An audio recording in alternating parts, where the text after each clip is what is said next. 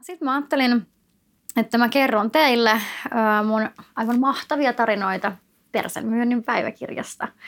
Ja mä oon siis pitänyt tällaista salasta kirjaa pari vuotta ja siellä on siellä on vankikarkurista politiikkoon. Mä en tietenkään ketään niin tunnistettavana kerro, mutta tarinoita on, on, on juossut karkuun, on itkenyt, on naurannut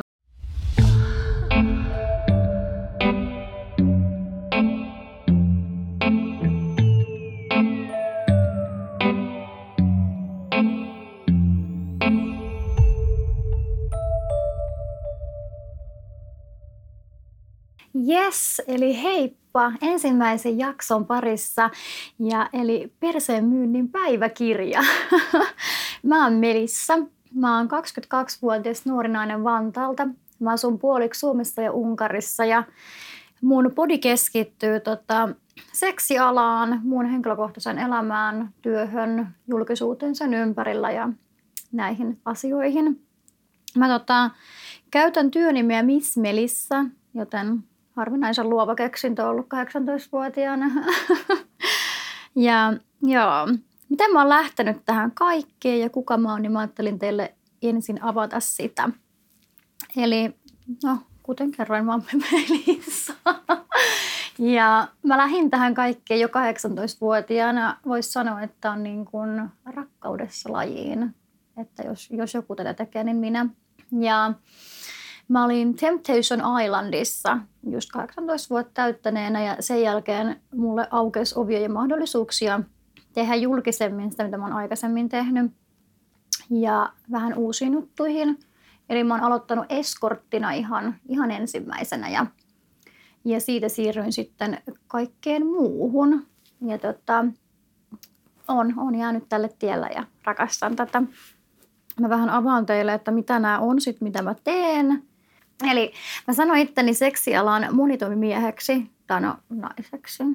Ja tota, ähm, mitä mä teen, niin on striptease, minkä mä aloitin 18-vuotiaana just temppareiden jälkeen. Joku vanha setä tuli ja sanoi, että haluaisi tulla pyörittää mulle ja no mä lähdin, mä lähdin autoon mukaan ja aloin strippaamaan. just sitä, mistä vanhemmat aina varoitti, mutta joo. Sitten mä teen eskorttia. Mä oon aloittanut sen 18-vuotiaana myös ja se on ollut, niin kuin, no se on ollut kyllä rakkaudesta lajiin. Olen aina tykännyt siitä tosi paljon. Ja escort tarkoittaa itsensä myymistä. Kauniisti sanottuna se on eskortti. Ja sitä niin kuin olen tehnyt, tehnyt tota siitä asti. Ja se on niin kuin ollut mun pääasiallisin työ tämän vuoden alkuun asti, että sitä mä niin kuin tein kaikkein eniten ja muuta, mutta nyt on niin paljon muittuja prokkiksi ollut, että se on sitten jäänyt, mutta mielellään sitä avaan enemmän, että mä uskon, että siitä on ihmisillä tosi tosi paljon kysyttävää ja muuta, että no mitä on persemyynti niin kuin ja muuta, että sitä mielellään avaan. Sitten mä teen myös sukarbeipinä töitä. Ja moni aina kysyy ensimmäisenä, että no mitä eroa on eskortilla ja sugar. Niin tätä, no eskortti myy persettä ja sugar välttämättä ei.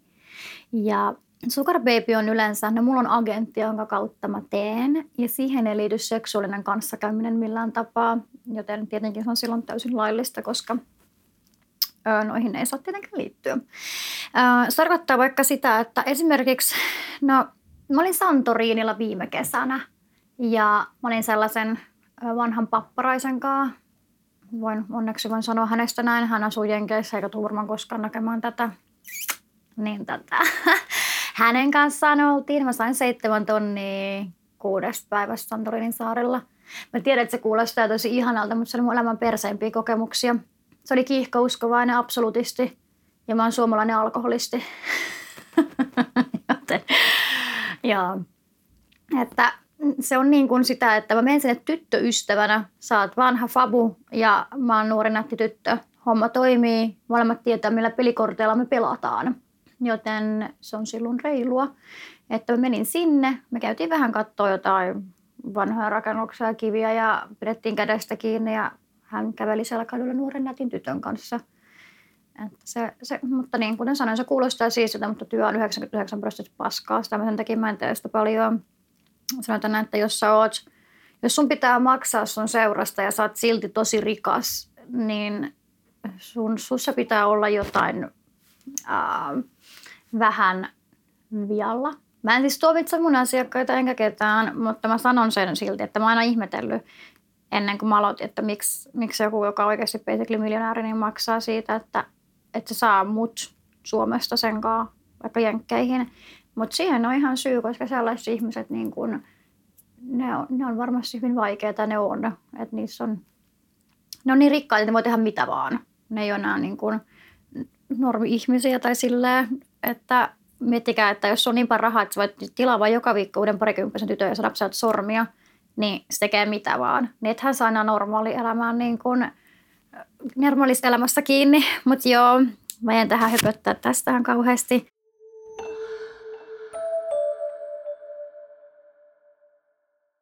Sitten mitä muuta mä teen? Niin mä teen, mä en välttämättä näytä dominoivalta, enkä sitä arkielämässäni ole. Mähän on siis BDSM-skenessä hyvin aktiivinen henkilökohtaisessa elämässäni. Tuun varmasti tästäkin teille avaamaan tätä BDSM-skeneä Suomessa ulkomailla, mitä se on. Ja BDSM tarkoittaa sadomamasokistista seksiä, missä on dominoimista ja muuta. Niin mä teen ammattidominana mun ystävän Iida Elinan kanssa – jonka mä pyydän tähän johonkin jaksoon sitten mun kanssa tänne aiheesta höpöttämään. Eli me siis maksusta dominoidaan, me ei harrasteta seksiä, siihen ei kuulu minkälaiset seksuaaliset palvelut, meihin ei saa koskea. Korkeintaan meidän varpaita tai jotain saa nuolla. Ja tota, me ollaan teini-prinsessoita, meillä on kirjaimellisesti kruunut päässä. Ja sitten sieltä tulee joku runkkari, joka tota, konttaa legit meidän lattialla, kun me juodaan punaviiniä ja nuoletetaan varpaat hänellä, että sitä tehdään mun lapsuuden ystäväni kanssa. Mä en tiedä, miten meidän ystävyys jossain kohtaa eskaloitu siihen, että siis tuli teinin prinsessa dominoita, jotka imetyttää varpaitaan joillain keskikäisillä sedillä. Mutta tota, sanotaan, että se on syventänyt ainakin mun ystävyyssuhdetta hyvin paljon, jos on jotain tehnyt. Et se, se on hauskaa se on hauskaa, koska se on niin henkilökohtaista, koska mä oon itse omasta elämästäni alistuva. Niin se, on, se on mielenkiintoista. Mä mielellään avaan teille oikeasti tätä BDSM-skeneä kanssa enemmän, koska se on mulle niin semmoinen läheinen asia.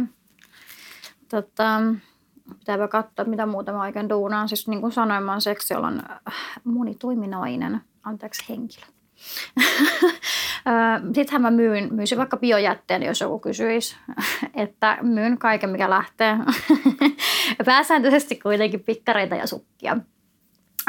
Pikkareita mä myyn, myyn tota netissä ja en niin kuin tapaa näitä ihmisiä, että muutaman kerran on tavannut ja on tullut konfliktilanteita joskus, että en koe turvalliseksi sellaista.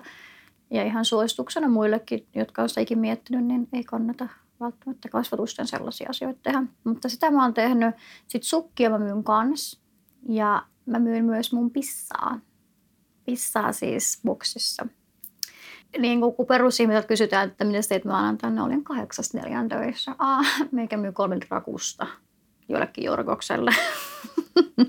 ja siis kuulostaa hyvin hämärältä, mutta mä rakastan mun työtä, niin siis mä rakastan kiikuttaa mun kusipussa ja postiin. Siis miettikää oikeasti, kun te käytte postissa, että siellä voi joku myydä kusta oikeasti jossain laatikossa. Joo, no jatketaan. Mitä muuta mä teen? Mähän teen pornoa isolla peellä. Eli videoita. Eli no, ymmärrätte varmaan seksiä kameran edessä. mä aloitin senkin 18-vuotiaana. Se on hauska tarina, että miten mä sen aloitin. Mä aloitin vahingossa tekemään pornoa. Siis vahingossa. Se oli puhdas vahinko, mutta se oli ihan helvetin hyvä vahinko. Mä olin Barcelonassa mun strippiklubin pomon kanssa. Se oli hyvin hauska idea. Ja vuosi taisi olla 2017. Mä oltiin Barcelonan seksimessuilla ja mä näin tosi komean näyttelijän, sellaisen Rob Dieselin siellä. Ja Daddy syön omaavana, katsoin sen 40 tai ajattelin, että jumalauta, mä haluan, minäkin haluan äänen kanssa lavalle. No, myös rippiklubin pomo saattoi tuntea hänet. Ja sitten me mentiin juttelemaan ja mulla oli kunnon fangirl moment. Hyvä, että en alkanut itkemään siinä. Mä olin hyvin, hyvin tota, innoissani. Sitten hän oli, että, no, että tuko käymään studiolla. Mä että no, okei, okay, joo. Mutta kävin ensin sukupuolitautitesteissä. Mä ajattelin, että okei, okay, tämä varmaan, että se haluaa jotain niin seksbatangia munkaan, että ehkä se, niin kuin, se huomasi, että mä oon spesiaali. no minähän kävin ja sain tietenkin puhtaat. Ja sen jälkeen, kun mä olin kiikuttanut barcelonalaiset seksitestitulokset studiolle, se oli kymmenen jorkosta mua vastassa. Ja oli siellä, että joo, että no niin, mikä sun pornonimi? Ja mä otin, mikä pornonimi? Ja oli niin, että siis se olla aikuis, niin kuvataan aikuisvirrettä, mutta okei, okay. ai pornoa. No vittu, mikä ettei, no mä pääsen panna sitä miestä, joten vaikka se on kymmenen mies katsomassa kamera, niin käy. ja sitten mun piti tosiaan keksiä siinä hässäkässä itselleni pornonimi. Ja mä oon tosiaan Melissa, niin kuin kerroin, työnimeltäni Miss Melissa. Niin 18-vuotiaana kiimasena narttuna, niin eihän, eihän mulla niin kuin aivot juossu yhtään. Mä ajattelin, että no vittu Miss Melissa nimipaperia vittu panemaan. Äkkiä, please. Ja se oli ihan sikakivaa. Mä oon ollut aina, no huomio on myös happea, niin mä, mä oon tykännyt olla kameroittaneessa ja muuta, niin ne nyt ei häirinnyt, vaikka olihan se jännittävää tietenkin ja muuta. Mutta tätä, se oli siistiä, se oli ammattimeikkaajat ja hiusten laitteet, mutta sitten ihan prinsessaksi ja se olikin vielä vähän sellainen alistava mies. Se oli, ne kuvaukset oli niin kuin, se oli siistiä. Se oli äänimiehiä, kameramiehiä, jotain miehiä ja tosi iso studiot, missä me tehtiin. No sitten me duunattiin, se me tehtiin Halloween elokuva. Ja tota, meillä meni kokonainen päivä 12 tuntia sen kuvaamisessa. Siinä mä tajusin, että, että pornon kuvaaminen ei ole vain seksiä, että se on, se on paljon muutakin. Sitten mut kysyttiin, että, että sä vaikutat niin hyvältä niin kuin mallilta, että haluatko lähteä kuvaamaan toisen videon. Mä okei, okay, että niin kuin more, porno, mutta mikä ettei. Että tota, mutta vastassa oli ihan hirveä jorkos. Anteeksi, mä sanoin siis setämiehin jorkokseksi, että se kannattaa oppia mua katsellessa. Niin tota, eikä mitään henkilökohtaisessa jorkoksille. Niin, niin se oli ihan kauheasti toinen. Se oli ihan vitun kunnon paskafilmi. Anteeksi kielenkäyttö. se oli ihan hirveätä skeidaa. Ja tota, sen jälkeen mä mietin kaksi kertaa, että haluanko mä alalle – että, että tota, jos mä oon jotain oppinut, niin ikä on armollinen ja oppii sanomaan ei. Että nuorille tytöille mä haluan sanoa, että jos joku tuntuu ikinä shadeiltä, vaikka se on kuin painosta, niin aina on oikeus sanoa ei. Kaikkeen ei tarvitse lähteä, vaikka, vaikka tota, olisit Barcelonassa pörsäkkipäänä. Mutta niistä kerron myöhemmin.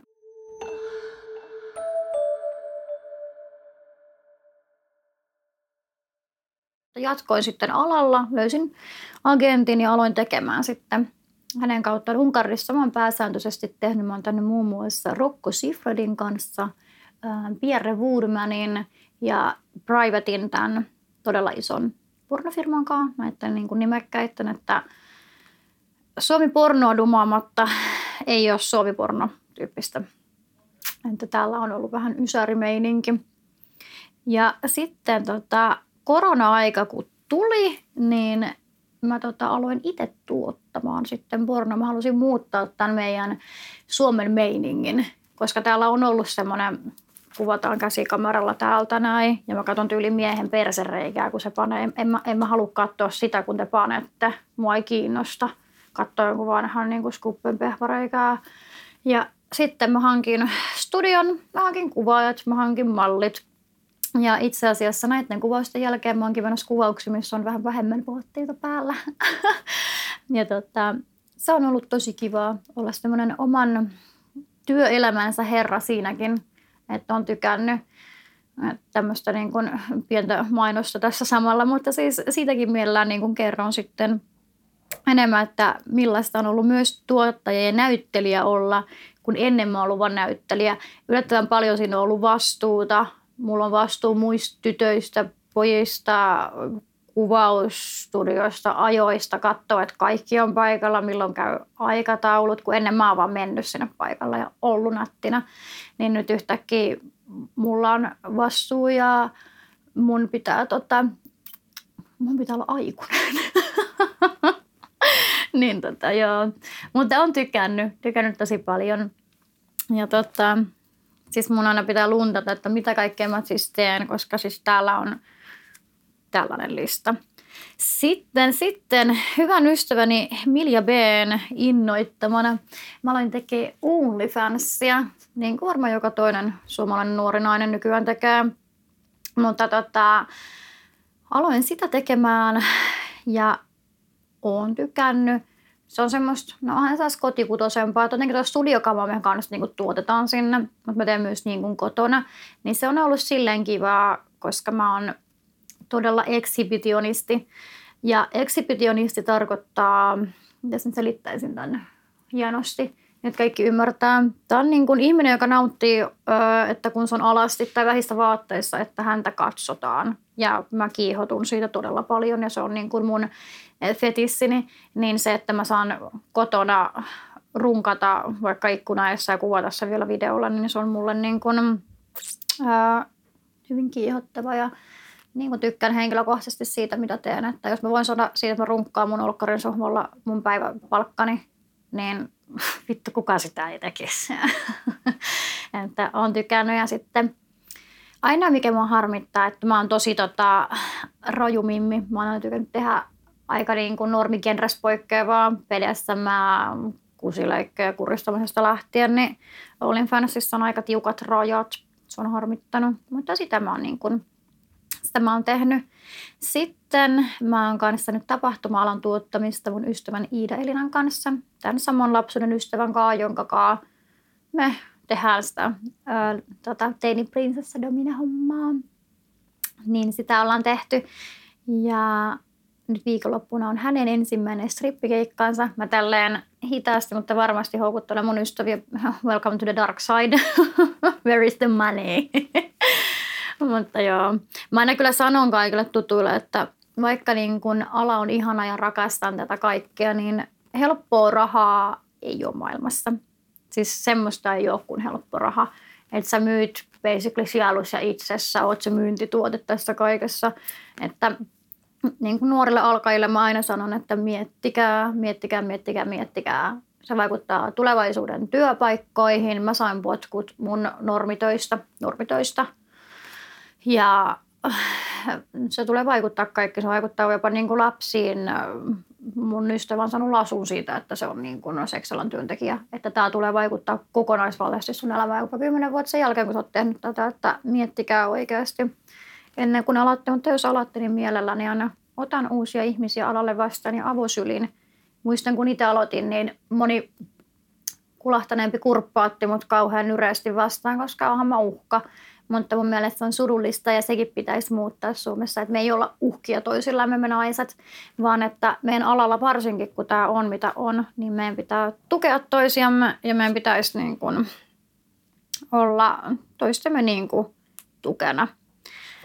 Mistä mä sitten tuun puhumaan tässä, että mit, mitä tämä niin kuin body käsittelee, mitä täällä jatkossa tulee olemaan, niin mä tuun käymään näitä edellä mainittuja aihealueita, mitä mä niin kuin teen työkseni. Mä voin vielä kerrota tässä näin. Eli mä teen striptiissiä, eskorttia, eli sitä mikä tämä podin nimikin on, persemyyntiä.